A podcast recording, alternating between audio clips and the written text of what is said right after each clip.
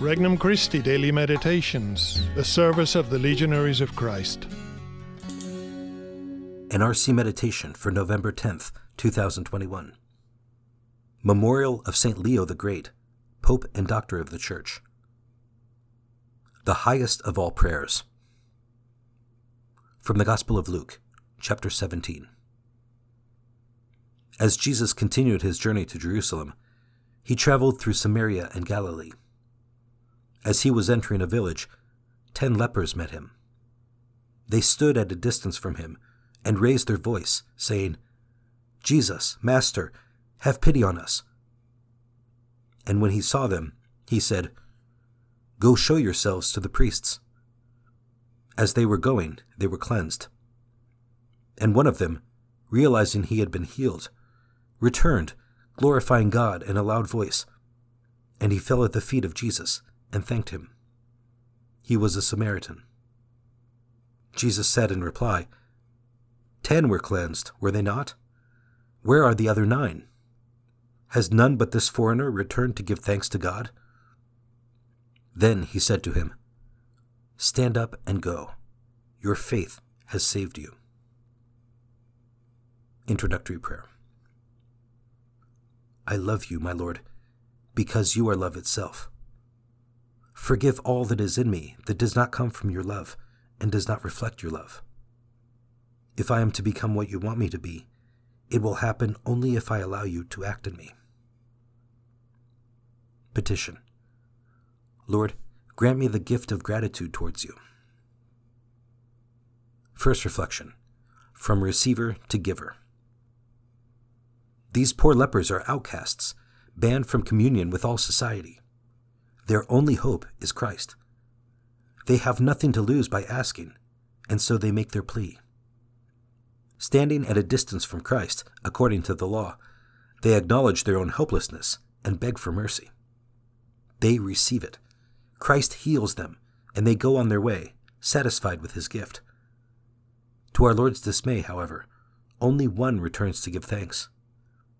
To give thanks in Greek is Eucharistia. Only one is Eucharistic. Only one is saved. Second reflection A just return. Our Lord rewards gratitude. Why is our thanksgiving so important to God? In a way, by showing gratitude, we justly return to God what he deserves. Take the example of the lepers. They are helpless outcasts.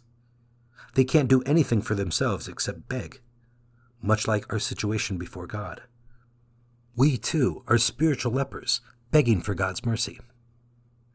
If we were to accept God's gift without giving thanks, we would be reduced to mere consumers of grace, incapable of giving anything back. But God wants to save us from that predicament, and He asks for our thanksgiving, Eucharistia. Third reflection from Thanksgiving to Communion. What is the dynamic of Thanksgiving? When we give thanks, we are no longer passive recipients. We become active givers, giving back to the one who has given us what we do not deserve. When we become active givers, God places us on another level, another level capable of receiving even more from Him. By giving thanks for what he had received, the leper was capable of receiving more from God. Indeed, he did receive more. He was saved. Saved by God's mercy, he was now capable of receiving still more, of growing in intimacy with God. God invites us into a personal relationship today, into a Eucharistic relationship, in which we are no longer mere passive recipients of His grace, but co workers of His redemption. In living a life of thanksgiving, a Eucharistic life, we attract many blessings for our own souls, our families, our parish, and for souls in danger of being lost. Conversation with Christ. Lord, make me aware of the many gifts you have given me, so that I may respond to them and give you what you deserve. My heartfelt thanksgiving. May I be more thankful and thus deepen my communion with you. Resolution I will make a visit to the Eucharist today, if possible, and consider the many gifts God has given me. In adoration, I will thank Him with all my being. For more resources, visit regnumchristi.org or download the Regnum Christi English app today.